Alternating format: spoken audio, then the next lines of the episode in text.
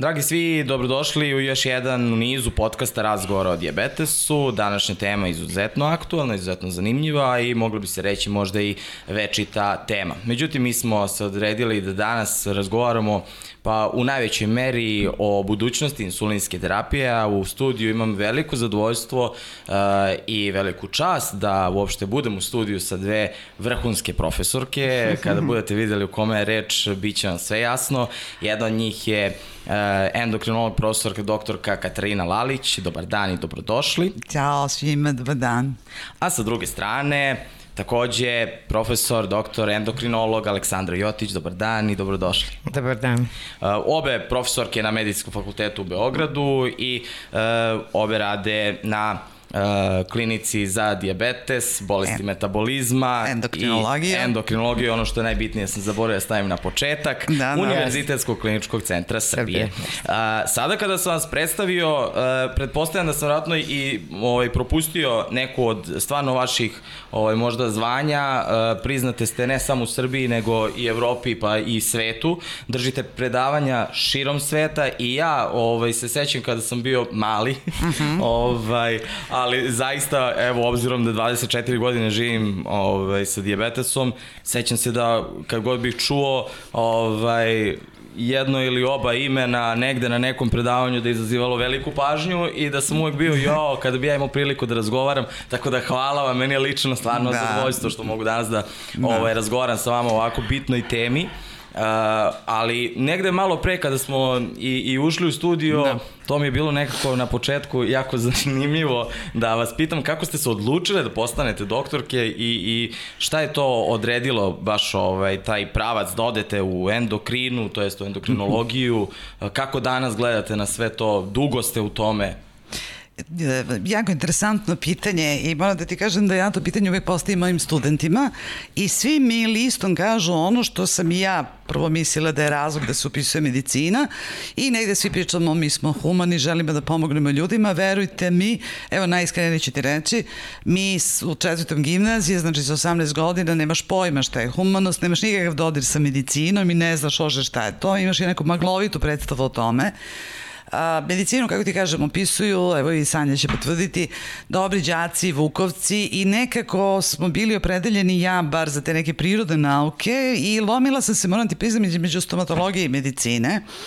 A, nemam u porodici, imam strica recimo lekara, to me možda negde odvuklo više ka medicini, ali a, moram da ti kažem da je moja sreća da mi se pogodilo da mi se to sviđa.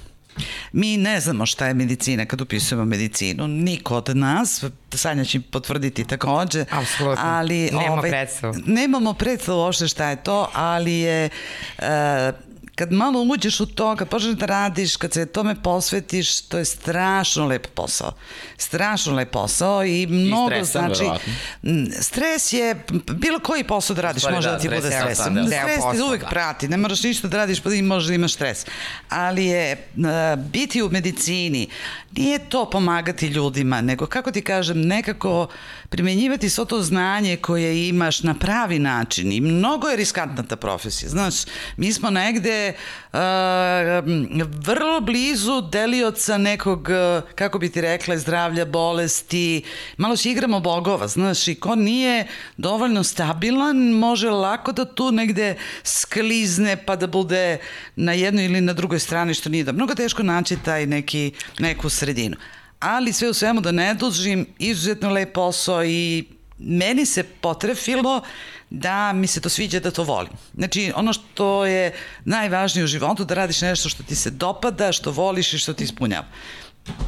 Ne znam kako je bilo s drugim nekim poslom, ali eto, to mi se tako, tako ispalo profesorka? Sreće što se i Katarinu prvo pitao, jer e, ja takođe po završetku um, gimnazijama, da je to bila, nije bila klasična gimnazija, nego smo mi bili generacija usmerenog, apsolutno nisam imala uh, ideju šta bih upisala. Jedino što me negde usmerilo ka prirodnim predmetima, što više prva Beogradska nije imala društveni smer, tako da je čitavo društvo ostalo, ostalo na prirodnim, prirodnom smeru i onda je prirodno bilo ako si odličan đak, ako si Vukovac i to je bio neki prirodan sled događaja. Ali sreća u svemu tome, što možda bi neka da me tad neko nešto pitao, ja bih možda rekla kako sam ja zamišljala da završim svetsku književnost u, u, tim nekim, e, u tim nekim momentima. Ali sreća je u tome što Kaća kaže što se e, nama to dopalo i meni se to dopalo i ja sam shvatila da ja to mogu, da ja želim i da ja tu vidim i neku um, predanost e, pozivu, ali moram reći da je od tih um, najranijeg, mislim, od tog čitavog perioda studiranja, ja sam imala prilično jasnu ideju kako bih ja volela da um, uh, generacije koji su mlađe učim medicinu. Znači, to, to mi je bilo u fokusu ne manje bitno od onoga da uh, sve ono što su znanja, uh, neka inovativnost, uh, sve ono što se menja u terapijskim pristupima, što može ljudima da popravi kvalitet života, nevezano da li su diagnostičke procedure, da li je terapije i tako dalje, ali uvek sam imala tu neku snažnu želju da učestvujem u tome da prenesem to, prenesem to znanje. I podjednako mi je bilo važno neko napred napredovanje u stručnom, uh, u nekoj uh, stručnoj liniji, znači da se završi interna medicina kao specializacija, da se završi endokrinologija kao uh, uža specializacija, ali uporedo s tim mi je bila važna i akademska karijera, jer je ispunjavala to da se yes. možemo posvetiti i studentima i lekarima koji su na specializaciji za interna medicine i lekarima koji žele užu specializaciju iz endokrinologije, jer zaista i naravno to pretpostavlja jedan čitav život u kontinuiranoj edukaciji, ali i transferu toga što Nauč. smo mi saznali Just. sa našim kolegama. I to je ta to je, to je nešto što sasvim sigurno i taj stres i um, na, na neki način kompenzuje. Kompenzuje, da. I daje, jednu, i daje jednu radost. zaista ispunjenost mm -hmm. i radost. Iako svaki dan zaista u rutinskom poslu, poslu je daleko od radosnog. Da, ali da. Ima, ima toga što u suštini u toj interakciji sa mlađima ili sa kolegama kojima diskutujemo na stručnim ili naučnim skupovima, bilo da su u zemlji, bilo da su u regionu, bilo da su internacionalni, e, uvek postoji ta neka zajednička linija ljudi koji se prepoznaju po tome što su posvećeni tome što radi. Pretpostavljam da je svaka profesija posvećena tome što radi, ali ovde na neki način, ako to želite, morate naći balans između onoga što je stručno i onoga što je vaš akademski život. A, pre nego što krenemo da pričamo o, o, o konkretno diabetesu Diabetes, da. i, i insulinu, moram da vas uh, pitam još nešto i da se nadovežem na ovo što ste ovaj, malo pre ispričale. Uh, Dakle, učestvujete u mnogim studijama, mm -hmm. učestvujete na mnogim skupovima, raznim kongresima gde ste predavači aktivni, radite sa studentima, imate svoje ambulante. Uh, odakle nalazite uh, vi snagu za sve to? Nije, nije lako, ali uh, s jedne strane uđeš u ceo taj sistem i to ide, ide, ide, meljete, nađeš ti tu nekog prostora Mislim, i za odmor. Sad kako je korona, nema toliko putovanja, znam da i, i mnogo i putujete. Smo, putovali smo naravno jako mnogo, to su kratka, sadržajna putovanja, to nije turistički, to je užasno zamorno, ali s druge strane, daš kako, to ti ispuni, ti prvo dobiš nova znanja, što je jako važno i što te uvek ispuni.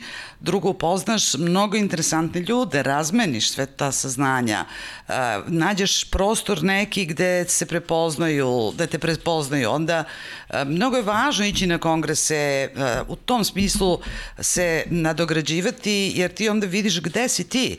Znaš, ne, ako sediš negde van celog sveta, misliš uvek da li si ili bolji ili mnogo gori od njih, a u stvari prepoznaš se, priznaćeš Sanja i ti da si smo, Absolutno. da smo isto u suštini. Da smo mi, e, Ljudi su svuda isti. vrlo slični. Vrlo smo slični, slični da. su čak i problemi, ako mi možda mislimo Tako da je tamo nešto... Oni možda su malo bogatiji na nekim drugim mestima, ali, ali neki ideje, znanje i tako nismo se osetili inferiornim nikad. To je interesantno i to te negde ispuni. I to ti negde daje snagu i možeš da funkcioniš.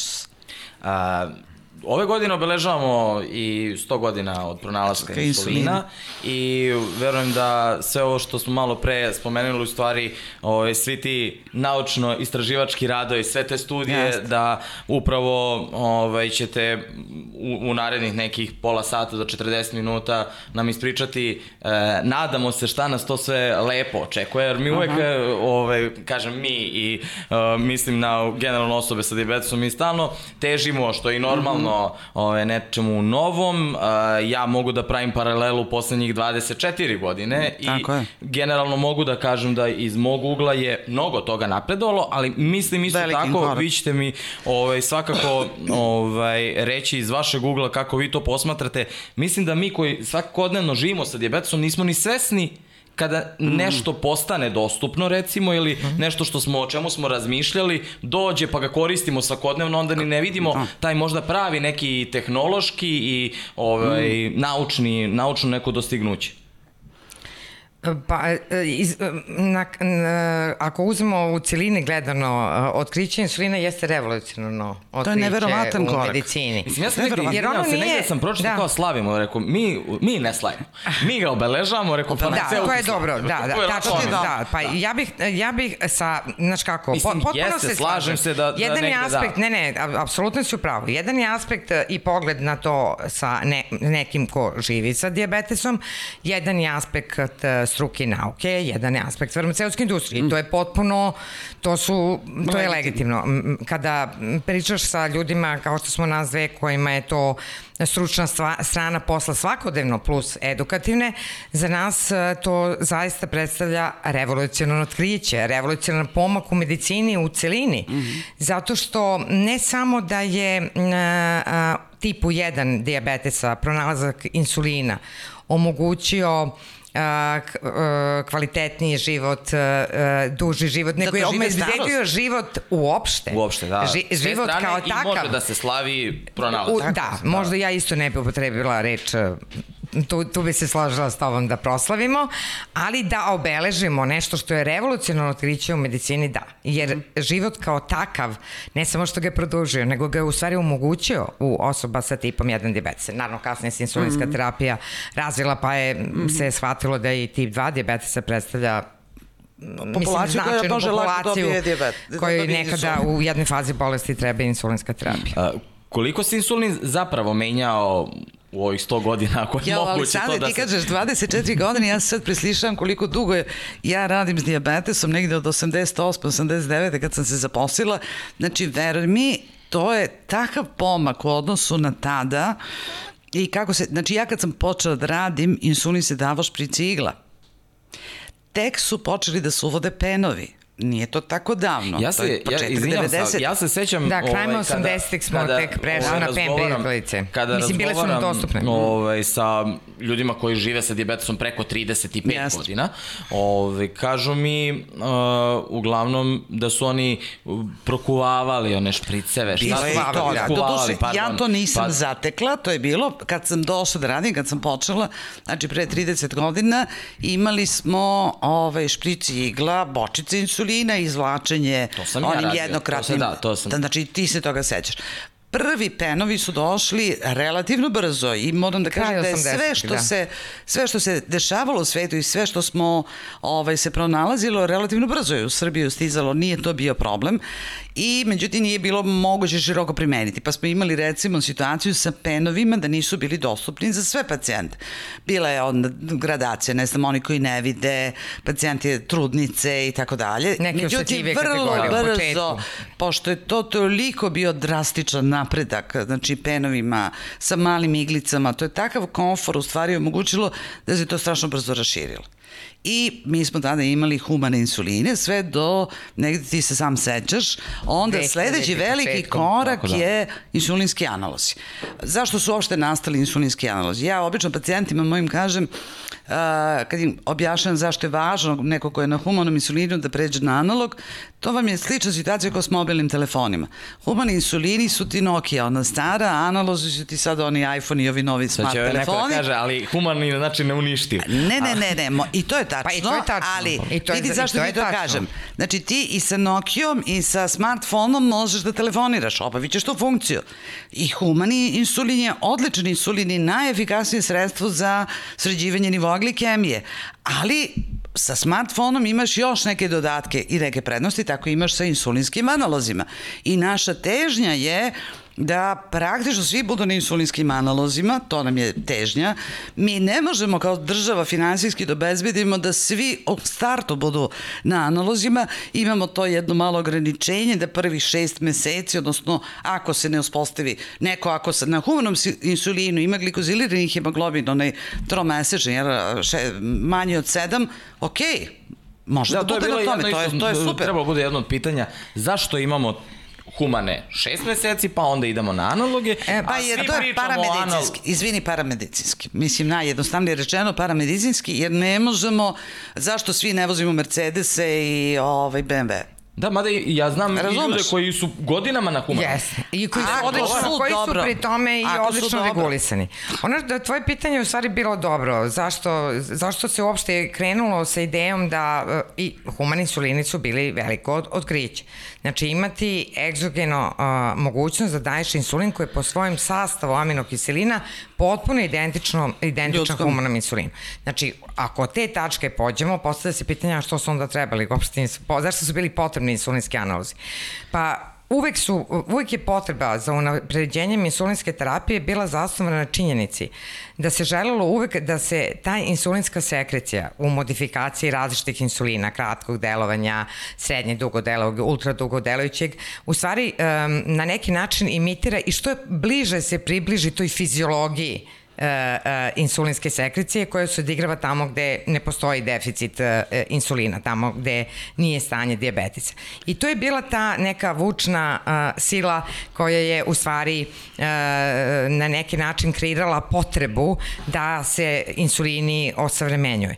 I na kraju krajeva humani insulini, da, kod nekih uh, osoba sa bilo tipom 1 ili tipom 2 diabetesa, zaista su oni optimalno regulisani, ali činjenica je da analozi kada su prvi put počeli da se primenjuju nisu pokazali da su oni potentniji, da, su, da će više neko sniziti nivo glikozidnog yes. hemoglobina, ali su pokazali nešto da su oni po svojim karakteristikama, upravo je to bilo dobro poređenje, napredniji u smislu da ono što je bio na neki način manjak, odnosno deficit, nedostatak, nedostatak da. humanih insulina, ako govorimo brzo delujućim, da su oni kasnili u tome da koriguju glikemiju hemiju posle obroka, zato što se daju subkutano i potrebno neko vreme da uđu u cirkulaciju, da su kasnili, da nisu nekako dobro pokrivali taj vrh uh, glikemije posle obroka, a s druge strane da su trajali duže nego što bi to u fiziologiji bilo i da su osobe uh, koje su na četiri doze insulina bile u većem riziku od hipoglikemije između obroka. A s druge strane, kada govorimo o humanom mm. srednje delićem insulinu, on imao te pik dejstva recimo u 3, što nije baš laka situacija, noćne hipoglikemije nikad uvek su mm. teške generalno. Tako da su to bili nedostaci koji su nekako uh, stalno tu ideju uh, držali na stolu da se unapređuju formulacije insulina koji bi što više imitirali tu fiziološku sekreću. I tako se stiglo početkom 2000-ih do prvih uh, prvih analogi prvih analoga analog. prve generacije kao što mi kažemo, prvih analoga baza, bazalnih analoga prve generacije Jeste. za kojima smo mi stvarno bili I to je sad bio sledeći korak optimistični To je baš bio veliki korak, tako? da. Da, to je baš bio veliki korak, ti se toga sećaš, sa glarđin insulinom, recimo, on je bio odličan i novi i onda su naravno svi dalje krenuli u tom ste. I sad, sad smo došli do da, treće generacije praktično, nove generacije, druge, druge stvari, izvinjavam se, ova da. je bila prva, da. došli smo i do druge generacije koja je sad to usavršila i trenutno stvarno jako dobro. Sad imaš, ne znam, insuline koji deluju kontinuirano 24 sata i koji drže ravno glikemiju, koji ne pravi hipoglikemije, odnosno, šta je suština? Obezbeđuje da stalno u cirkulaciji postoji određena količina insulina kao kod zdrave osobe. Naravno, znači, pričamo minimalna... o bazalnim. Bazalnom da, da, da, minimalna količina koja nije u vezi sa, da, sa obrokom da. koji Tako su da sad imaš insulin koji daš jednom, koji drži ravno, uh, imaš degludek insulin koji je savršen, imaš degludek koji se sad i dalje usavršava. Vrlo brzo ćemo mi imati ovaj, i novije, novije priče na tu temu. Da, velika je, velika je to bila promena u odnosu na humane insuline. Kažem, ne u potentnosti, da su oni jači pa će snažnije. Ne, isto, oni su, oni, oni su, oni su potentni pa delovanju, da, li, da, da. Iz vaše, vaše sada dugogodišnjeg rada iz ambulanta, što se kaže, mm -hmm. ovaj, e, je istinita ona priča da je za stariju populaciju da je njima lakše da im se da humani ne, no, nego analog. Ne. Ne. Ne, nije na ne, to. Vidiš, to, je, to, je, to je neka zabluda. Zabluda. To je neka teška zabluda. Da, da, da rušimo Na kojoj ćemo raditi u edukacijama. To, to, da, moramo znači da moramo, slušamo znači taj mit. da su edukacije da, da. Jer je nekako kao an, analozi uh, sami po sebi ovaj, zbog dejstva uh, te jačine su ne. kao za starije ljude, oni ne mogu s njima da se... Ne, nisu jači. Ne, nisu jači, u tome je osnovno. To je suština, to je, dobro si to rekao i to ljudi misle. Nisu jači, oni su isto potentni, isto efikasno smanjuju nivo šećera, ali ga smanjuju na pametniji rizikom. način. I manjim pametniji rizikom od hipoglikemije. I manjim rizikom od hipoglikemije. To je naj, najvidljivije. Najvidljivije, recimo. E. To ono je ono što, što... Da, ono što je bilo kod prve generacije, naš optimizam je, osim što je zaista redukovan rizik od hipoglikemija, možda bio prevelik u našem očekivanju, ako se sjećate tih prvih uh, sa glađinom, analoga, da. E, studija, kako su to insulini koji traju 24 sata. Zatim je posle došao detem i tako dalje. Međutim, pokazalo se da oni ipak ne dobacuju mm -hmm kao bazalne insuline 24 sata, jako to jeste bio značajan napredak odnosno na humane insuline i tek sa drugom generacijom insulinskih analoga mi smo prešli tu magičnu 24 sata, magičnu, da, da, da ne, brojku. neku brojku, 24 mm. sata. Uh, insulin degdek ima samo poluživot koji je toliki, on traje 42 sata, odnosno ne znamo tačno dužinu trajanja, jer eksperimenti koji ispituju trajanje dužine insulina mm. nisu etički da nekoga na taj način toliko dugo ispitujete koliko neki insulin traje, su to veoma kompleksna ispitivanja. Ali pored te dužine desa, e, ta neka, e, u stvari druga generacija je donala nešto što smo mi u posljednje vreme fokusirali kao vrlo važan parametar metaboličke kontrole, a to je variabilnost. Mm -hmm. Da se insulinima ne samo što oni duže deluju, nego oni uh, uh, su u stvari daju manju variabilnost, a kao posljedica toga uh, imamo ravnomernije uh, nivoje glikemije i manju učestvost hipoglikemije. Baš kad govorimo o degludeku, studije su yes. pokazali jednu značajnu redukciju noćne hipoglikemije, što je sa bezbednostnog aspekta vrlo jako bitno. Važno. Da, mislim, da, generalno mi svi bežimo od te mm -hmm. noćne hipoglikemije kao ne, jedna pa to od najopasnijih. Je, da ti kažem, pa ovaj, to, to je sigurno to je teška, neko ko je doživeo hipoglikemiju, to je poznato. Neko ko je doživeo, dakle, pad šećera, pogotovo u toku noći, a, taj osjećaj bespomoćnosti, beznadežnosti, straha koji izazove hipoglikemija svakako je nešto što tera ovaj, a, pacijenta da smanjuje dozu insulina i da od straha drži glikemije malo, malo više. više. -hmm. I nama je, znači, treba prvo razbiti taj strah, to nam omogućavaju recimo savremeni insulini, mm -hmm. da mhm. razbiješ taj strah, da nemaš, da se ne budiš sa glikemijom 9-10 i da ono u toku noći bude tako nekih viših vrednosti, jer uh, da je to normalno i zdravi bi imali glikemiju 9-10. Nije normalno imati hiperglikemiju i to da. je u suštini, je ceo cilj praćenja i podešavanja glikemije jeste prevencija oštećenja sitnih krvnih sudova, pre svega pa nadalje mm -hmm. u organizmu. Jer višak glikemije ne valja, ne valja da imate višak šećera. Da, u suštini glikemija se kod zdravih kreće u jednom vrlo uskom opsegu i zato su da. nama i bazalni insulinski analogi druge, druge generacije, ali brzo delujući, ultra novi, brzo delujući jest. novi insulini, mnogo pomogli u tome da se približamo toj fiziološkoj uh, sekreciji, odnosno da se s jedne strane podrazumeva bolja kontrola glikemije mm. sa manjim rizikom od hipoglikemija, a ili veća fleksibilnost života. Velika je razlika ako, se, ako se da brzo delujući human insulin za koga je potrebno pola sata da se sačeka do obroka, ako se da klasičan brzodelajući analog, pa onda se da čeka se... 15 minuta. Ako imate ultra brzodelajući analog, onda Daš date insulini odmah.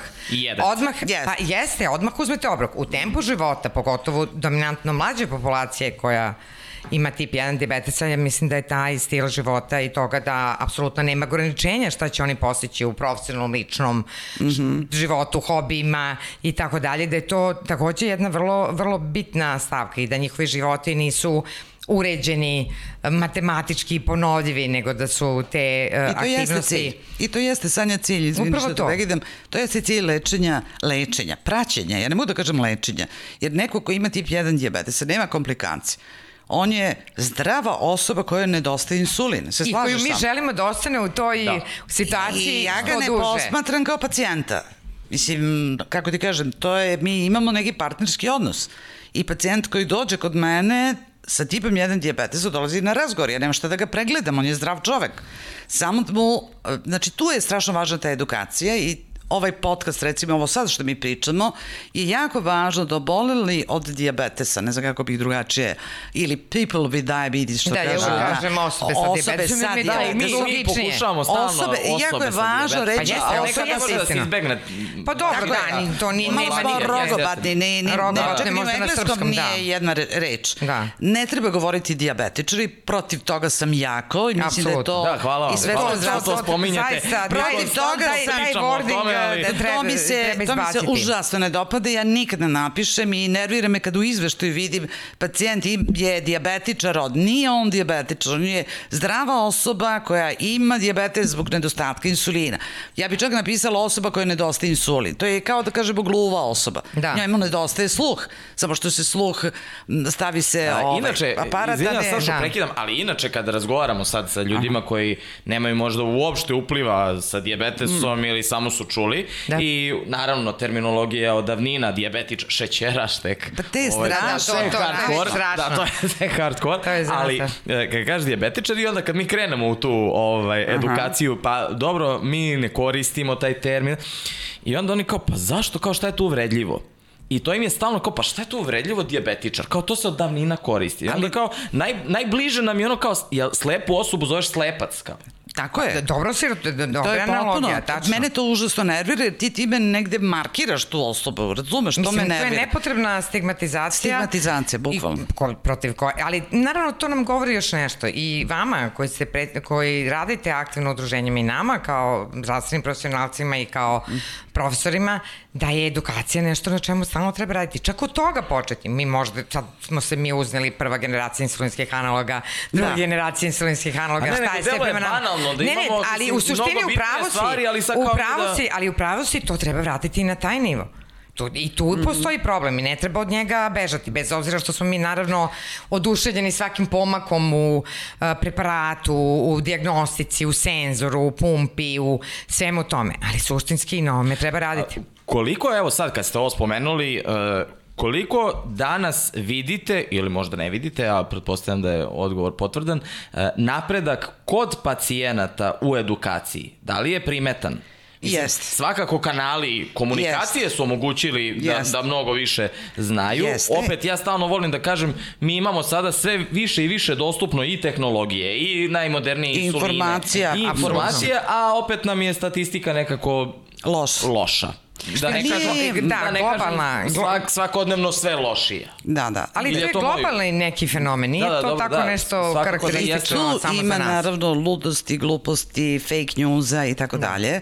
Znači, nekada mi se čini to ne smemo prepustiti uh, da, da neko ko je novo otkriveni diabetes ne prođe jednu edukaciju, jedno objašnjavanje, jedan razgovor u stvari. Meni je, meni je tu najkritičniji moment. Znači, bilo da se radi o, o prepubertetskom uzrastu, pre 18 godina ili posle 18 godina, to je strašno važna edukacija. Jer u startu, ako naučimo osobu sa diabetesom da on može da živi normalno, i da može da jede sve, ja kažem njima, ja obično kažem pacijentu, ali ja nema dijeta za, za tebe. Ne postoji dijeta za dijabetes ni, u suštini. Ni neka zabrana da niko više nikad ne neće pojesti On nešto. može da jede, meni dolaze recimo dan danas pacijenti kojima je rečeno da ne smiju masno, ne smiju pohvalno, ne smiju ne znam ovako, ne smiju onako, ne, slatko da ne pogledaju. Pa zamislite vi sada da ja kažem osobi koja ima 20 godina, znaš ti si sad dobio dijabetes, I da više nikad u životu sladove. ne smeš pojedeš tortu. to, to uopšte nije tačno. To nije tačno. Pritom ne mislimo na tortu gde je istaknut da ono cel. bez šećera i slično. Ne, ne, ne, mislim na najnormalnije. Ja, ja, pošto vas, ovaj, evo, sad Znamo godinama se, već poznajem, ovaj, znam vrlo dobro o čemu pričate, ali ljudi koji nas gledaju, yes. ovaj, njima ovo verovatno, Zvuči... iako su možda čuli i dalje svaki put kada čuju ponovo kao im je, jo, pa kako ću sad detetu da dam stvarno ne, to možda, pače možda, torte. Ovaj, Aleksandre, da kažem jednu stvar ono što je jasno iskreni, ugljeni hidrati uh, slash šećeri podižu nivo šećera u krvi. To je jasno. Znači, možete da pojedete ugljene hidrate, možete da pojedete šećere, ali da to pokrijete toga. insulinom. je, jer u organizmu znati, da. se to dešava. Ja kad pojedem nešto slatko, moj pankres izluči tačno oliko insulina koliko treba da pokrije taj količinu šećera. Ali moja ishrana i ishrana nekoga ko ima diabetes nije bazirana da jede svaki dan samo slatkiše. Vi svi treba da jedemo, vi ti i svi ostali ovaj, sa diabetesom treba da jedu, sa, govorimo o tipu 1 pre svega, koji nema potrebu da za smanjenjem telesne mase, može da jede sve najnormalnije, nešto što se zove zdrava balansirana ishrana. Ako jede ugljene hidrate, pora, ima da skoči šećer. Što manje jede ugljene hidrate, biće bolje. Neko i ne voli slatkiše, neko više voli da jede meso, neko voli da jede više povrće, treba će mu manje insulina za taj obrok. Nekako, Ali suština je, no. suština je da time što ima diabetes, tip 1 diabetesa, nije uskraćen ni za šta u životu. Ni za porodicu, ni za decu, ni za ovaj, hranu, ni za sport. Ni putovanja. Sanja ima i maratonca, čoveka koji, ja sam imala profesionalnu devojku koja se bavila profesionalno tenisom. Znači, sve može. Profesionalni košarkaš, onaj što je igra u Zvezdi dolazio je kod nas da, da, da, Morrison, da, da, bio, bio je kod u nas Lakersima, da, da. Bio je kod nas na kontroli, recimo, mi smo ga pratili dok je bio ovde, mislim, bio je sasvim okej. Okay. A, mislim da ovo što ste sad ispričali je jako bitno u stvari, e, mislim da je kod diabetesa više problem nekada u glavi, pod znacima navoda u glavi da me neko ne sati pogrešno, ali taj psihološki moment. Kako da ne, pa nije lako. Kada im se kaže, jer e, gledam čak i po sebi kad sam bio ovaj, u tim 8, 9, 10 godini, kada nije bilo ovih kanala komunikacije kao mm. danas, da mm -hmm. šta god ti interesuje pa ti ukucaš ovaj, i odmah ti izađe što pravih, što fake news, ali da, ovaj, opet možeš da, da pronađeš informaciju i uh, kada im se kaže ono, ti to ne smeš. Ne, ne, to da, je jezivo. A onda ako mi se i nije jelo do tog momenta kad mi neko rekao da, da pa ne, ne ja e onda da je to je jedna potpuno normalna reakcija, ali činjenica da realistična komunikacija u početku, prvo tip 1 diabetesa se iznenada javlja iz punog zdravlja, u većini slučajeva. A da niko u porodici najčešće nema. A da niko u porodici nema. I to su najčešće te negativne uh, anamneze, kao što mi kažemo porodične, gde sad ta čitava porodica pokušava da nađe bilo koga, da nekako poveže to i tako. Uh, jedan realan odnos prema uh, tom stanju i uh, realno da a podrška porodice uh, tako, osobi sa diabetesom mnogo znači. Uh, znači ni minimiziranje onoga što se, će se sve odigravati u toku života, ali na neki način ni pretrani yes. strah, niti ono da to sad uopšte nije važno i da će se to nekako propustiti. Znači, neko realistično shvatanje uz tu podršku porodice, društva, udruženja, lekara, profesionalaca, timova, ja mislim da daje jednu dobru osnovu da se vidi da je to moguće. Jer, naravno, pretpostavljam i ti si često u kliničkoj praksi videla mnogo uplakanih što, Rodbi, što pacijenata, što ali nažalost još više roditelja. roditelja. Što onda, ako stavimo crtu, oni su ipak tu da budu podrška, tako, podrška ne. a ne da ne. nekako to opterećenje to, povećavaju. To, to možda možeš ti da mi kažeš, ali ja mislim da je nekako jako važno objasniti na početku i uopšte pacijenti koji se prvi put susreće nisu prošli recimo našu edukaciju, objasniti da je jako važno i ključno da ti kao osoba koja nema insulina i koji se daje sebi insulin, drži taj diabetes pod kontrolom, a ne on tebe da drži pod kontrolom. Vrlo sam često to viđala i to je pakao u stvari. To razbiti da Ove, u tom Ne smislu su samo kontrola. Da, ne vlada, Totalno, ne da. vlada bolest tobom, nego ti vladaš Samo kontrola tim. Ti- važna, senzori, praćenje tog nivoa glikemije, ti ga kontrolišeš, a ne on tebe. Znači ti ga kontrolišeš načinom ishrane, fizičkom aktivnošću, uh, učenjem, radom, životom, kako god. Znači, to je ono što mislim da je jako važno. Upravo to, da ne budeš rob.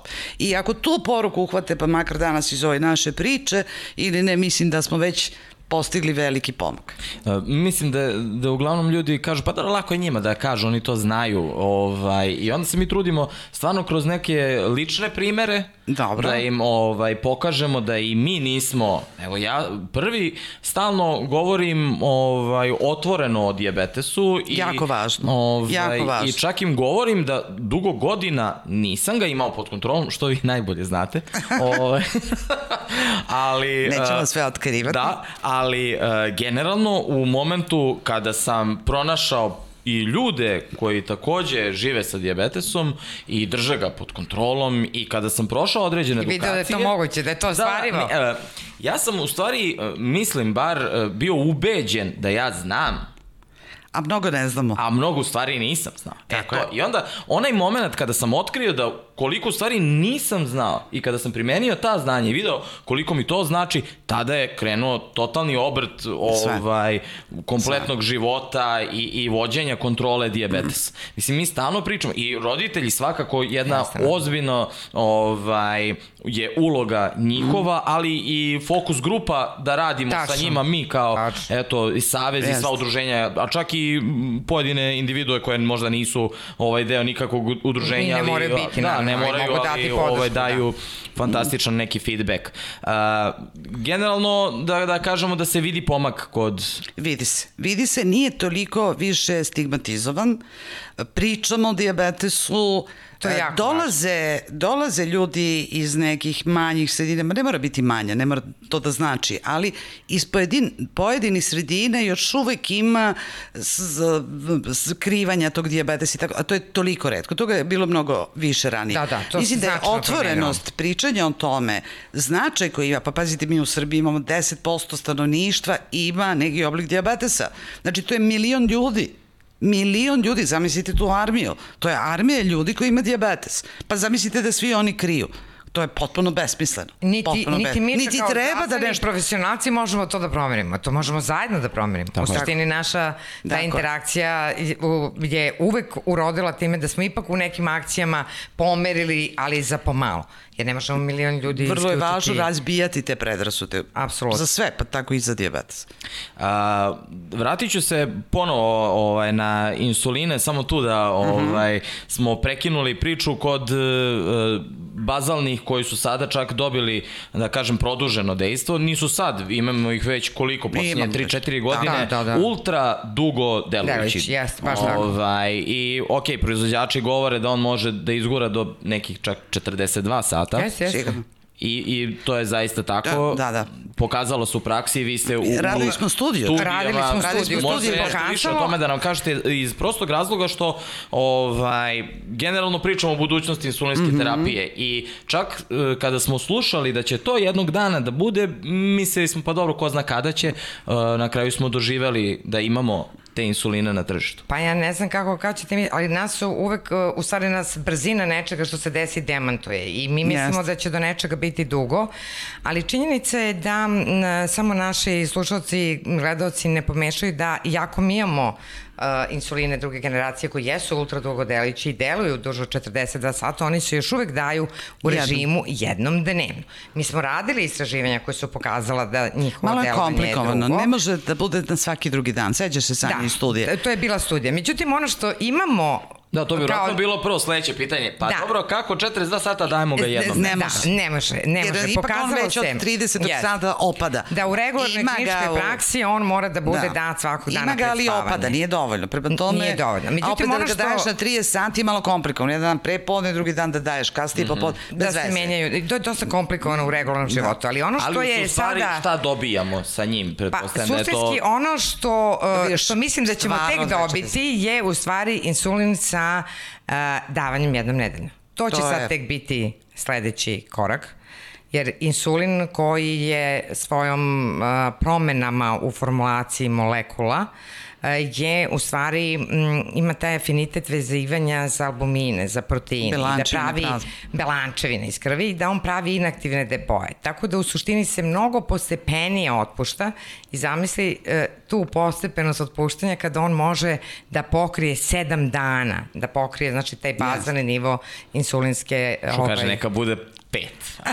da, da, da, ali ne, govori ne, se o jednom nedeljno. I to nije daleka budućnost, to uopšte ne, ne, nije daleka budućnost. To sam teo da vas pitam, pretpostavljam kada je profesor Kajotić malo pre prvi put spomenula uh, u narodu poznati one week sada već insulin, insulin? pošto su yes. ovaj, mnogi krenuli sa tom terminologijom i da yes. nam pišu stalno, jo pa čuli smo biće one week, pa kako, pa šta, pa je, krenula su klinička ispitivanja tog insulina. Yes. I, ispitivanja su dalje u toku. Uh, verujem da kada ste spomenuli, većina je bilo čekaj da vratim da sam ja to dobro čuo, ovaj, e, dokle se stiglo sa tim, bar koliko vi možete da nam otkrijete ovaj, ono što vi znate, jer, kažem, mnogo toga se bilo pojavilo da će biti, nismo dož, doživeli, Ovo nažalost, da izađe nešto ovaj, od toga. Pa sećate se da, da je pre bilo onaj sati, insulini. pa inhalacioni. Tu smo recimo očekivali kao, mnogo pa da, se ugasilo, ovaj, tako? To nam je bilo, pa dobro, valjda, valjda što to kao prvi put da ne moram da se bockamo, pa nam je valjda to svima tako bilo... Je. Tako je. Ali nije, nije se da. pokazalo efikasno, taj, taj uh, efekat između efikasnosti mm. i neke ugodnosti nije postojao. Da, da ne zaboravim samo, koliko smo daleko, jel možemo otprilike, to je nezahvalno licitirati. Pa ja lično ali... mislim, majke mi sledeće godine ili za godinu i po dve. Pa pr, e, studije su u toku. Čim je neko u fazi 3, Tri, to, to je blizu registracije. To je, vrlo preregistraciono. Možda sad ljudi zbog nekih drugih okolnosti mnogo bolje znaju šta je faza mm. 2, 3 i tako dalje. Ali to su u stvari preregistracije. Zbog vakcina za COVID. Preregistracione, pa dobro da, u svakoj nekoj i čak u, situaciji da postoji nešto no. što čovek može da izvuče. Dobro. Tako da su, mislim, ozbiljne su te faze u koje mm. su ušli uh, insulini za jednom nedeljno davanje. A ono što je meni još interesantno, to su ti takozvani smart mm -hmm. i mhm. pametni insulini na koje ćemo možda malo duže sačekati, koji imaju taj... Um, mehanizam, pa zaista su pametni, da taj mehanizam da su vezani za glukozu na taj način da kada nivo glikemije poraste, oni se odvežu, spuste nivo glikemije i njihova koncentracija opadne. Znači, bukvalno... Zvuči kao science fiction. Da, pa, stvarno zvuči, zvuči kao science, ali stvarno ima. zvuči, stvarno zvuči. Pametni insulini, da, ali to, jesu, to su insulini osetljivi na glukozu. Uh mhm. -huh. koji, će, koji deluju tada kada postoji šećer, kada postoji višak šećera. Zamisli kako je to fenomenalno. Da. I negde mi se čini da je neka budućnost taj once weekly, jednom nedeljno insulin, yes. Icodec, uh, i recimo u kombinaciji sa smart insulinima mm -hmm. kao prandijalnim i to da ti onda kad neka... jedeš daješ takav insulin koji će sigurno ti pokrije to što pojedeš, a imaš u cirkulaciji imaš ovaj bazalni imaš bazalni i to će Mislim strašno da, da rastereti. Uh, da i dalje ljudima nije najjasnije taj odnos kako u stvari oni moraju da imaju tu dobru bazu da bi u stvari bolus odradio svoje u, u pravom zamahu. A, to, je, to je ono što je u stvari Jer, neka... Da. Se, da li neopravdano stvarno e, nazivamo bazalni insulin noćni? Zato što se daje uveče. Pa zato što se daje uveče i uveče ne jedemo. Ali ljudi misle da je on za noć. Nije, on ne, je za ceo dan. Zbog toga, zato što, ali stvarno većina ljudi... na dužinu dejna. Ja znam što oni ali ono pa što je, ono što je najčešća zabluda, ako to bi bila divna poruka ako danas neko ponese. Danas da, rušimo neke mitove. Da, da mitove. rušimo, apsolutno. Da, davanje i titriranje bazalnog insulina to sam da kažem ja. je, se odigrava prema glikemiji našte Znači, bazalni insulin koji se daje pred spavanje je mera onoga kakva je glikemija našte. I on se povećava sve do glikemija ne bude u onom opsegu određenog za pacijenta, a da nema hipoglikemije noć. Znači, najpogrešnije što se dešava je da kaže da neizmerenu vrednost posle večere od 15 koja možda nije bila sasvim adekvatna ili taj prand ili insulin nije bilo dobro izračunat za tu večeru, da se poveća bazalni insulin. To nema nikakvog efekta. Bazalni insulin će delovati na jutro, ali neće delovati na to. Znači, tu je negde najveća uh, zabluda o tom bazalnom insulinu. Njegova titracija se odigrava prema glikemiji našta. Generalno u diabetologiji, prvo što se gleda u metaboličkom profilu osoba sa diabetesom jeste da se postigne dobra glikemija našta. To se gleda da se postigne bez veće učestalosti rizika od hipoglikemija, a tek kad to izbegnemo, korigujemo postprandilan hiperglikemiju. Znači, ako bi morala kao milioner ono da gradiram šta bi prvo bilo, glikemija našta adekvatna, bez hipoglikemije ili sa značajno smanjenom učestvološću hipoglikemije nemoguće imati čak i oralni agens nekad ima da, malo pre kad ste pominjali one noćne setih se pa baš pre neku noć to, iako prema to tome smanjiti smanjiti rizik to je najrealističnije što mogu da kažem smanjiti rizik od hipoglikemije i onda korigovati postprandilne hiperglikemije ako one domine, da. dominiraju u tom metaboličkom profilu. Odnosno u prevodu apsolutno je važno i ja kad meni dođe ovaj, pacijent na zakazanu kontrolu, e, na osnovu jedne jutarnje glikemije ne mogu ništa da kažem o njegovoj kontroli diabetesa. Znači, više u savremenoj diabetologiji jedna jutarnja glikemija urađena u laboratoriji ne, znači... nema nikakve veze. Uopšte ne gledam. Ja ju uopšte ne gledam zavisi od toga šta je jeo prethodno veče, da li se to jutro nervirao, da li je gužva bila u laboratoriji, da li se plaši ubode, igl, ubode iglom da se izvadi krv je dovoljna da neko Ili naskoči lekem. Ili žele da nam se prikaže u boljem stanju nego što neko želi, jeste. Neko želi da se prikaže, drži, idem za tri dana idem da vadim krv, da, tri dana posljednja neće da jede da bi bio bolji. Znači ništa mi ne znači. Da, Prema tome to mi ništa ne znači. Ja na kontrolu mora da dođe i da donese, ako hoće da dobije neko moje mišljenje, da zajednički regulišemo tu terapiju, ja moram da vidim profile, kako mi to zovemo, glikemije, da vidimo kako se ta glikemija kreće. Bil i nekada smo to pisali na papirčiću, Danas mi donose aparate koji su, recimo, savremeni, na kojima mogu da vidim koji iscrtavaju ili na papiru iscrtano, svejedno, ili aplikacije. Ima more aplikacije. Apelujem na sve mlade sa tipom 1 diabetesa. Molim vas, downloadujte aplikaciju za glikemije Znači, ona može da bude u konekciji sa aparatom za glikemiju, da iz tog aparata prenese sve. Kad dođete kod mene, ja ću časkom da prelistam tu u aplikaciji kako izgledaju glikemije i onda možete da govorimo da... To nije ograničeno da... za tip 1, mogu i osobe sa tipom 2 koji naravno, naravno rade ali... samo kontrolu i konekcijom sa platformom u stvari zajedno možemo da prodiskutemo ovaj, to je i da mnogo važno. bolje vidimo tu šta više... je ponovljivost neke greške. Naravno da je neko ko ima diabetes uvek vezan za nešto što je akcident za glikemiju 25, koja je možda bila akcident, ali da se nešto što je ponovljivo loše, da mu to nekako ostane u senci. I nama je zato, zato važno da pratimo taj, mm. tu glikemijsku variabilnost, tu ponovljivost yes. nečega, da li je to hipo, hiper, da li je nestabilnost, da li nema nikakve šeme koju možemo da uhvatimo u tom metaboličkom profilu.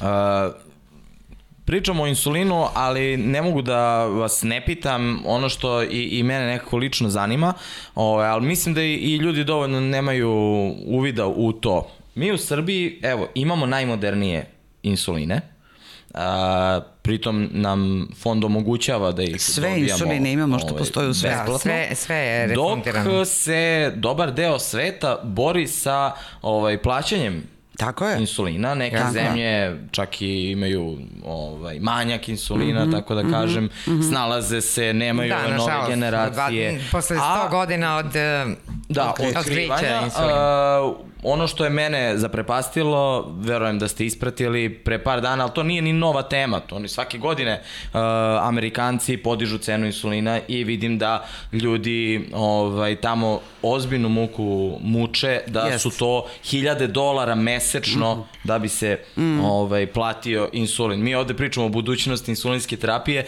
neko na drugom kraju sveta Ima prodaje nema. stan i, i, i kupuje, kola, ali zaista... Kupuju insulin. Da, da čitao sam i gledao razne neke ispovesti da čak idu preko granice ko može u Meksiko da kupuje. Jeste. Uh, da, da. da, srećam Evropa većinom ima tu socijalnu medicinu i socijalnu komponentu zdravstva.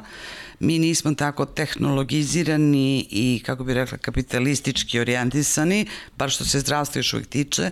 Mi imamo tu solidarnu u suštini medicinu. Svi plaćamo uh, zdravstveno osiguranje, a onaj kome treba ga koristi. To je idealan model. To je idealan model. Tako postoji Skandinave, tako da, i drugim evropskim zemljama. U Americi da, nije tako.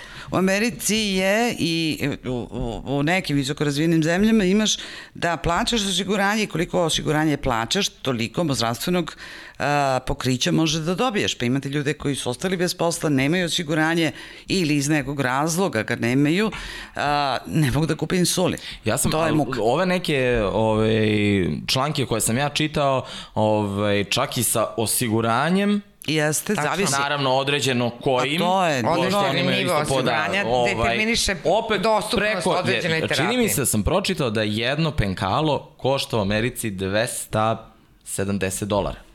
Moguće, ne, ne znam tačnu da. cenu, to, to pravo da ti kažem ne znam. Zvuči neverovatno. Zvuči Kada neverovatno, ali... Ne znam ovaj, baš da. na mes, da li možda to... Pre mislim da je kutija, nego da, da je ili da je na mesečnom nivou neka potreba i tako, malo mi izgleda... Zato što uh, komentarišu kako im treba čak i po 1000-2000 dolara mesečno za insulin. Pa verovatno za kompletnu opremu i tračica, mm -hmm. tračice, verovatno, okay, okay. insulin, iglice, da. to, je, to je vrlo moguće. Aparat. Zašto uh, imamo strah, uh, pogotovo govorim sada tip 2 iz naše neke prakse, uh, od prelaska na insulin. Da li imate vi taj utisak? Imam. Ali sve češće i češće, pogotovo nešto i čak i stariji ljudi ovaj, koji mm -hmm. imaju određen broj godina, žive sa tipom 2, pa više U jednom ovaj, momentu im treba insulin, treba to si upravo. Ali tip, oni to toliko izbegavaju. Da ti kažem, tip 2 diabetesa je progresivna bolest.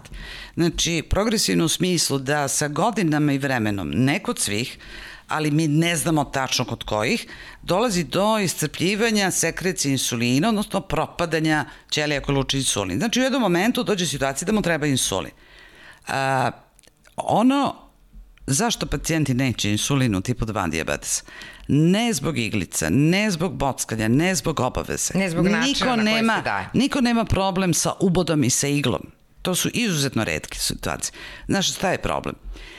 To što ću preći na insulin znači da sam ja već značajno bolestan i znači da je moj diabetes strašno mene oštetio i daje Ili jedan da plaćam osjeć... nešto što se nisam preporuka pridržavao ranije i onda Razumeš, kao neku to je potpuno osjećaj, mm osjećaj značajnog... Insulin nam je kazna u stvari. Tako ga pa, shvata neko. I pogoršanje bolesti. Ugla, da, da. Iz njihovog ugla. Pogoršanje Odnosno, bolesti koje možda neto ne bi došlo da su se ranije pridržavali. Pogoršanje bolesti. Ne mora da se desi, to je hronična Strah od tog pogoršanja bolesti i da osjećaj da si onda mnogo bolestan i osjećaj da više nisi ono što si nekad bio. Sad već sama starost i godine nose sa sobom jednu vrstu depresije i straha od smrti u krajnjem, jel? to je potpuno a, dozvoljena emocija, ali i ovo da će ubrzati propast sobstvenu sa tim. Znači, niko se ne boji iglica. Važno je njima napomenuti koliko. Meni se recimo najčešće dešava. Ljudi onda počinju da mršave, što kažu babe pojeo i šećer, jel? To je najjednostavnija ovaj, uh, opis. Uh, I kada dobiju insulin, insulin je, ne zaboravimo, anabolni hormon, vraća snagu. Ne može dete da poraste ako nema insulina. Znači, nije samo hormon rasta, nego insulin je za to potreban. To je dirigent našeg metabolizma. Prema tome, kad mi njima damo insulin u tipu 2 diabetes, oni prethodno omršali, bez snage, su usahli, dehidrirani. Znači, kad, Zamoreni, kroničan znači, napor, posle šest meseci, kad se čoveku vrati energija od tog davanja samo jednog uboda dnevno, koji nije nikakva drama, Znači, ne postoji pacijent sa tipom 2 diabetesa koji je odbijao insulin i ja ga ubedila i on krenuo da nije došao i rekao mi je da sam bio pametan da sam to ranije, da sam to ranije prihvatio. Veruj mi, to je po pravilu, to se sigurno da ti imao. Nedostatak insulina u tipu 2 diabetesa kada... To I isto je, može da napravi veliki A ne pravi samo hiperglikemiju, nego pravi i gubitak mišićne mase, gu, naravno, Ma snage, bre, komplet. Gubitak snage, jedan hroničan zamor, nekada Loše se detektuje, stanje. Da, sistematskim pregledom da niko nema neku specifičnu tegobu, nego tako tiho se otkriva samo da je neko umoran, a u stvari je hiperglikemičan. I onda kada se uvede pravovremeno ta terapija, yes. ti ljudi se zaista ponovo... Vrate, čarobni lek. Čarobni Kao lek, čarobno, da. znaš, vrate da, da, hvala vam na ovom odgovoru, verujem da će ovaj, značiti mnogima. Ja se nadam. Jer ja ovaj, malo, malo slušam kao, ne mogu na insulin, ma neka ga, nemoj, mani me. Da, da, vrlo često. Samo insulin ne insulin, insulin mislim, je baš nešto kao... Lek im... za mudre, je li tako? Kako tako beše taj citet, da. Lek za mudre. Ove, jer stalno... I doktori i pacijenti. I doktori i pacijenti. Znači, obostrano je to uvek dvosmerna ulica. Da. Mm. Da sam znao možda pre početka podcasta, možda bi ovako na, nazvali podcast. Insulin je lek za mudre. Pa jeste. Ovaj, a, naravno, Ne zaboravi i doktor i pacijent. I doktor doktor, pacijenta, e. dobro. A, ne mogu da vas ne pitam a, ono što je svakako aktualno i dalje, nažalost, koronavirus i Mhm. diabetes. Ja sam na jednom od naših prethodnih podcasta rekao da nam je čak ovaj, pod znacima navoda korona malo pomogla u smislu da nas je pogura da, da dijabetes ispliva na neku površinu da se malo više priča još o dijabetesu jer u onom prvom talasu stalno ovaj, osobe s Se pominje, dijabetesom margina naj, najčešće umiru ovaj, i tu su onda bili neke licitacije sa različitim brojima svakako ne želim to da vas pitam nego iz eh, vaše sada prakse posle godinu i po dana koliko je prošlo od početka eh, šta su negde najveći problemi ovaj, pacijenata? Sa čime se najčešće javljaju? Znam da stalno u medijima slušamo kako pacijenti u stvari ne mogu da odu kod svog endokrinologa, što kod vas na klinici nije slučaj. Kod nas dolaze stalno. Ajde prvo da razbijem taj mit. Da, znači, to- mi Mislim, smo... okej, imaju- imaju full, klinike a, gde u nema- onom, da, u Reći COVID-u, ti da. ovako, u onom periodu kad je bio onaj ekstra lockdown, kad nismo primali pacijente, mi smo, to nas je nateralo najzad da krenemo u neku vrstu digitalizacije. Ja sam sa svojim pacijentima uh, ovaj, bila u kontaktu mailom, slala sam im izveštaje mailom, ljudi su došli recimo u situaciju da mora da im se napiše izveštaj da bi dobili insulin, ne mogu ih ostaviti bez insulina. I tu smo krenuli prvo to, uh, sanjaju u ovaj, organizaciji civilnih udruženja za, za diabetes i cele te ministarstva zdravlja, ove Da, Republičke stručne komisije, za e-diabetes da. registar i tako dalje. Znači mi, Prevenciju, ve- mi smo sad u pilot da. studiji, uh, to s- ovaj, doktorka Jokić E-diabetes najviše se vo- zove taj, E-diabetes, da, gde. Da, zaista volim. gde komuniciramo da sa primarnim nivom, da do- dajemo e, savjet i izveštaj za pacijente, a da pacijent ne mora da dođe nego sa primarnim nivom. To je jedan deo stvari. Znači, Nama sada pacijenti dolaze najnormalnije, mi to primamo, radimo, molim ih sve za strpljenje ko nije stigao do nas, zato što veliki deo naše kolektive radi u Batajnici. Mi stariji smo ostali na klinici i radim kao kad se bila najmlađa, pa smo preuzeli ambulanti od svojih mlađih doktora, pa naravno, sad da bi- radimo sve to, moramo... O, o, se održao kontinuitet. Kontinuitet, jer je prosto nemoguće ostaviti. E, vezano za COVID, ono što smo odmah primetili je da je e, diabetes, ali neregulisan i to posebno tip 2 diabetes u kombinaciji s gojaznošću strašan rizik za da Loš. pacijent loše prođe sa COVID-om. ili- Da loše prođe sa COVID-om. To je problem. Znači, Nije se znalo ako možemo odmah. da još jednom što bi se onako podvučemo. Ovako da Tip podvučem. dva, Tip 2 gojazan, diabetesa, loše gojazan i pri tome da. loše regulisan diabetes. Tu, tu je bilo loše. tu je, taj će najgore da prođe sa odnosno ima rizik da najgore prođe sa, sa To COVID-om. Tip da. 1 diabetesa koji je dobro regulisan, tip 1 diabetesa su većinom mlađi ljudi. Samim tim i nisu u većem riziku od COVID-a nego drugi, međutim što se sada pokazalo da više nije tačno. Tačno. Mi smo To sada, su bili u kako se, početni to su bili početna podaci. mišljenja. Sada su svi u riziku. Sad imamo puno mladih koji su se razboleli sa komplikacijama. Šta je problem sa dijabetesom? Prvo dođe do strašnog poremećaja glikoregulacije, znači Zbog metabolički i zdravstveno pacijent je ugrožen. S druge strane, imamo sada jednu poplavu novih pacijenata sa dijabetesom kod kojih eh, COVID koji protutnji virus kroz njih napravio je kod velikog broja pacijenata trajno oštećenje, pa trajno sad imaju dijabetes. Oni su verovatno imali predispoziciju da će dobiti dijabetes, ali ga ne bi dobili u 50. dobili bi ga u 70. godini. Ovako su samo upornim negiranjem vakcinacije, ne želeći da se preveniraju i tako dalje, došli u situaciju da dobiju dijabetes a, bez veze a mogli su da ga izbegnu najjednostavnije moguće. Treća stvar koja je jako važna, šta nas je naučila iz ovog COVID-a, diabetes sa komplikacijama, bez komplikacija, ma kakve druge bolesti da ima, nema prepreke da se vakciniše. Nema. to bilo kojom nema. vrstom vakcine. Apsolutno nema preferencije Kad su od januara počele vakcine i ja i, i Sanja smo dobijali milion poziva da me pacijent zove. Da li mogu da dobijem vakcinu? Kad kažem da može, pita koju.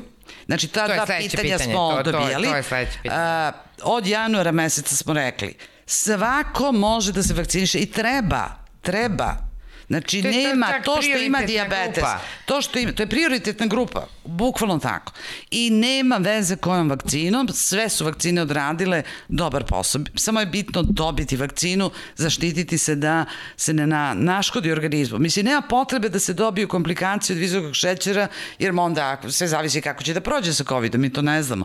To je ko ruski rulet. Kako ćete proći, nemate pojma. Ali činjenica da osobe koje su bile dobro regulisane nisu imale takav scenarij. Tako je. Mislim, ta razlika je bila uh, vidljiva. Dramatična. Dramatično. I drugo što je važno, i ako pored svega dobijete COVID, kao važi, važi ista preporuka kao i za drugi zapaljenski proces, kao i za grip, kao za bilo šta. Šećer će da poludi, to svi znamo, Šta treba Doze da uradite? Da Povećavajte doze insulina, podešavajte tom nivou šećera i, uzimajte dosta. Češće samo kontrola dosta tečnosti i sve dalje prepo. Moram se da nadovežem na to, obzirom da smo ovaj, zajedničkim snagama mhm. preveli mm -hmm. dokument IDF Europe yes, i nalazi da. se i na našem zvaničnom na sajtu diabeta.net, tako da svako može da ovaj, skine, svakako da ga ima za ovaj, danas, sutra, ne da Bože, ne samo koronavirus, nego što ste rekli, nego za bilo šta. Neku, to, to, to se zove ovaj. Day Sick Rules pravilo da, bolesnog za, dana.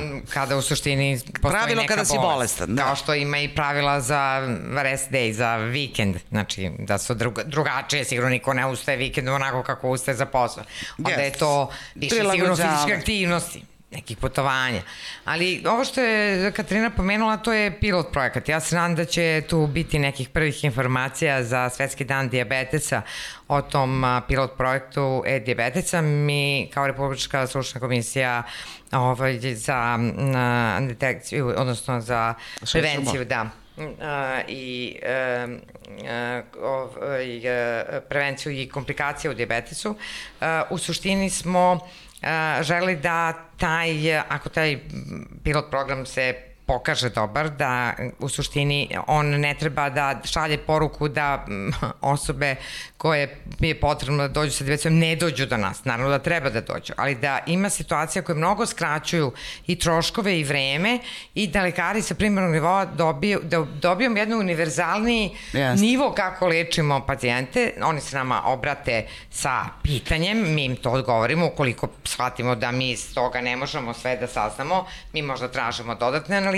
ili uh, zakazujemo pregled, pregled, hospitalizaciju, hospitalizaciju i tako dalje. Tako da se nađem, nadam da će taj, eh, da će taj u stvari eh, pilot program možda biti osnova za nešto i kad ovo sve prođe, da naravno to neće smanjiti značaj direktno kontakta, niti može nešto što je yes. elektronska komunikacija, ali da može smanjiti i troškove, da obezbediti bržu intervenciju i povezanost između različitih uh, lekara različitog nivoa i dati jedan univerzalni vid Jer je, terapijskog pristupa. Ono što slušalci ovaj, moraju da znaju, uh, nema Srbija uh, na dva diabetesna bolesnika i jednog endokrinologa. Mi imamo u Srbiji, ja ne znam koliko, dvestotinak, 300 endokrinologa. Znači, a obolelih od diabetesa 10% stanovništva niti je predviđeno bilo kom zdravstvenom sistemu da sve obolele od dijabetesa leče subspecialisti endokrinolozi. Mi treba, dajte nam onda prostora da se mi pozabavimo najtežim i najkomplikovanijim slučajevima, a sve što je jednostavnije je lakše da se leči na primarnom nivou savetovalištima za dijabetes koja su negde odlično zaživela, negde još uvek nisu. Prema tome ima prostora i da onda oni nas konsultuju da li ovaj pacijent treba da dođe kod vas, da li tu treba nešto dodatno uraditi, da li je ovo za promenu insulina ili ne. Razumeš me šta, Ili o čemu bilo kog drugog vida terapije. Ali da, da bi nekako strukturisali celo, ceo taj dostupnost zdravstvenog sistema obolelom od dijabetesa na pravi način. Polako privodimo priču kraju, ali ne mogu da vas ne pitam, pošto je profesorka Jotić malo pre spomenula prevenciju, ja moram da kažem njeno veličanstvo prevencija. Da, da. ovaj, I mi stalno nekako govorimo o toj prevenciji i, i ali opet na kraju dana imam utisak da, da je to nedovoljno. Uh, iz uh, vašeg ugla šta treba još mi kao društvo da uradimo, ne mislim ni na uh, striktno lekare, ni na pacijente, pa, ni na... To si dobro rekao, to je jedan širi aspekt, zaista društvo. pohvata društvo, društvo u celini. Ne, ne može to ni samo udruženje osoba sa diabetesom, ne mogu to ni samo zdravstveni -hmm. profesionalci. Jedan odnos prema tobe mora da se promeni. To nije lako i niko nije pronašao čarobnu formulu. Danas imamo studije i reference koji kažu da i tamo gde je bilo promene životnog stila i dalje redukcija nije bila onolika koliko je bilo za očekivati. Znači, tamo gde su i rađene neki podaci. E, negde se to održalo u većoj mm. maloj meri, ali e, to, to je nešto, ne postoji neka prava linija ili neki jedinstven algoritam koji će kaže sada će ljudi shvatiti od jedan put značaj prevencije, promenit će svoje životne nauke i oni će kontinuirano tako živjeti. Se. To, to, to neće ići tako lako. Ali podizanje svesti o tome šta je prediabetes, kako je to rizik za uvod od diabetes, da možda te promene koje će se učiniti nisu tako nedostižne. Ajde da razbijemo još jedan mit. To ako jedete slatko, ako jedete puno slatkiša, ne znači da ćete dobiti diabetes. Apsolutno. Ali se slažeš sa mnom? Ne, ne, naravno, nego se to? smejem, zato što kao, koliko sam samo puta to ovaj, čuo, čuo i da, više sam i zaboravio na te da, da. varijante. Da, da, tako vam je, zato kao... ujutru ovaj, visok, zato što je uveče jeo Juče, bravo, bravo, bravo. U, to mi je jedno ja sam da. Juče sam bio na slavi, kaže. To, to, I zato je to tako. Znači, zato je to tako. Ali, znači, ljudi, no pasaran. Ne dobijaju, ljudi ne dobijaju diabetes zato što jedu slatkiše. Dobijaju diabetes zato što imaju genetsku predispoziciju, govorim o tipu 2 diabetesa. Znači imaju genetsku predispoziciju zato što imaju loše navike ishrane i fizičku neaktivnost. Zato što kao civilizacija smo potpuno promašili, zato što jedemo gluposti, zato što jedemo nezdravu hranu, zato što niko ne pogleda šta piše na produktima. Koje, to što piše sok bez šećera, to nije sok bez šećera, tu ima šećer od samog voća. E, eto u tom smislu, znači ja gojaznost je najveći problem. Ja neću zaboraviti samo situaciju kao uh, da ne otkrivam koji mi je to lekar rekao, ovaj, kaže, kada padneš u hipoglikemiju, pa ti baš uzmi taj bez šećera, pošto taj kaže baš ima dosta šećera. da, da, e, znači, kaže, slobodno uzmi to taj, kaže, da bili podigli šećer, sigurno da ti podigne šećer. Kaže, veruj mi, uzmi Ali, i testiraj. Da, kaže, generalno moramo da radimo na tome da, da stvarno negde e, ljudi postanu svesni da tip 2 diabetesa odavno je pokazano, početkom 2000 da je to preventabilno obolenje. Dakle. Znači da se može sprečiti, da čak i ako ste u grupi sa visokim rizikom, da ne morate nikada progredirati u diabetes. Znači, zaista, zaista, naravno, lična odluka će biti nekoga, motiv nekad je jači, veći, nekada posustane i tako dalje. Ali strašno, gojaznost je strašna. Gojaznost je strašna i gojaznost je najveći problem. Jedemo nezdravo i jedemo gluposti. Znači, pekare su nam svuda oko nas i ja moram da priznam da mi u kliničkom centru ja nemam šta da pojedem tamo. Šta da pojedem? Sve su pekare okolo. To je pakao. Mislim, nemam gde da gubim zelenu salatu, da, da napravim obrok salatu ili nešto što bi trebalo da bude predlog. Slažeš se sa mnom? Oko škola su načičkane pekare, to ne da. postoji, to je sve ugljeni hidrati. Mislim, to Naravno, goji. postoji uvek to rešenje da kod kuće napraviš, ali Ljudi naravno će uvek reći da je to opterećenje, mm. pa jeste. Mislim, mi živimo u jednom da. takvom tempu života koji jeste opterećenje. Sad naravno pitanje je da li to baš toliko opterećenje da znači, ne mogu poneti Znači u tom smislu sam to rekla. Moralo bi da se promeni društvena svest. Industrija hrane je grozna i prepuna veštačkih šećera koji goje. Znači, nećete dobiti šećer zato što jedete šećer, nego zato što Ali su goje. kalorijski. Da li bi nam znači, pomoglo ove semafor tablice u marketima? Šta mislite o tom? Bi. Da li bi to pa, moglo da bi. Kod jedno bi moglo da da informaciju, ja mislim da je... Kod jedno ljudima prost... da, da, da objasnimo, znači, Tako. pored cene stoji zeleno, yes. to je yes, yes. u suštini ok, mm. preporučljivo je, možete da kupite, žuto, pa ne mora baš svaki neka, put, da, i crveno trike za izbjegavati. Uređen trenutima, da. ili ako hoćeš to da uzmeš, da, da uzmeš redko. Vjerojatno bi se ljutili konditorski ovaj Ne da bi se ljutili, nego to ne bi prošlo. Stavimo crveno. Ne bi prošlo, ne bi prošlo. Pa ne, ja mislim da tu nema takve ljutnje, to je jednostavno oni moraju Nema, da Sanja, izaći ali... sa istinitim podacima. Mada smo i mi takav narod, a ovo ne smem, daj. Ne, ne, pa je ovo crveno. Mi, ako ja kažem vi ste u visokom riziku, neko pita šta to znači, ja kažem jedno od tri osobe znači da će ipak razviti diabetes i naravno neko će treći, pa neće biti baš ja taj. Pa nisam da ja taj treći. Pa da, znači. Da, da. Ali to nas neće obeshrabriti. Mislim da mi ovaj, um, uh, ipak su se stvari uh, um, značajno promenile. Ljudi, mnogi neke entitete koji ranije nisu mm. znali uh, sada ipak znaju. Yes. Tako da, naravno, uvek ima prostora još I znači za... svaki pod pričanje, pričanje, pričanje, edukovanje, to je jako važno. Uh, Ja sam ubeđen da bi mi mogli ovako satima da pričamo i ja bih i ja bih zaista uživao jer je ovo bilo stvarno uživanje slušati dva stvarno vrhunska stručnjaka iz svojih oblasti kako govore ovaj generalno o dijabetesu problemu svih nas mm -hmm. i onih koji naravno žive, ali i svih onih koji ne žive, ali vjerojatno znaju ili imaju neko ko živi sa dijabetesom.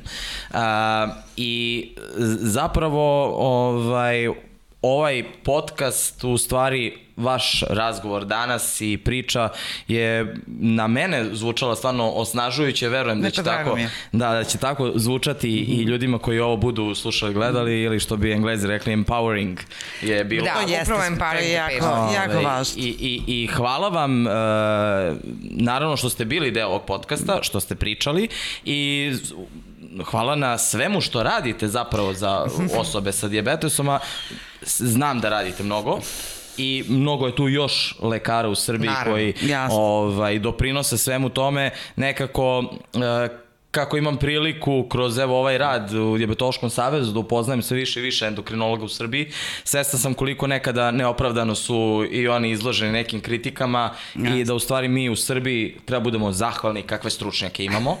Uh, ne govorim to zato što se da, ove, da, ne, zato što u studiju, ne, za, naravno, zaista ne govorim ima. to, ali imamo ali vrhunske stručnjake. Ali naša je privilegija da imamo Diabetološki savez Srbije gde, gde je to sve Jest. uvek ta dvosmerna ulica, gde se moramo negde E, razumeti šta su želje i šta su očekivanja i šta su mogućnosti i šta je... Tako je. Um, I ja volim tu neku vašu otvorenost e, u kome vi nekada ako iskritikujemo nešto, da neko, ako neko od vas lično deli neka iskustva, da su ona ograničena na tu osobu, ali uniformno ne znači da to što podeliš sa drugim će i tom drugom biti dobro da nekako uvek postoji ta neka naša međusobna mhm. umreženost da, da bi stvari bile na, na da nekom se pokrenule na bolje.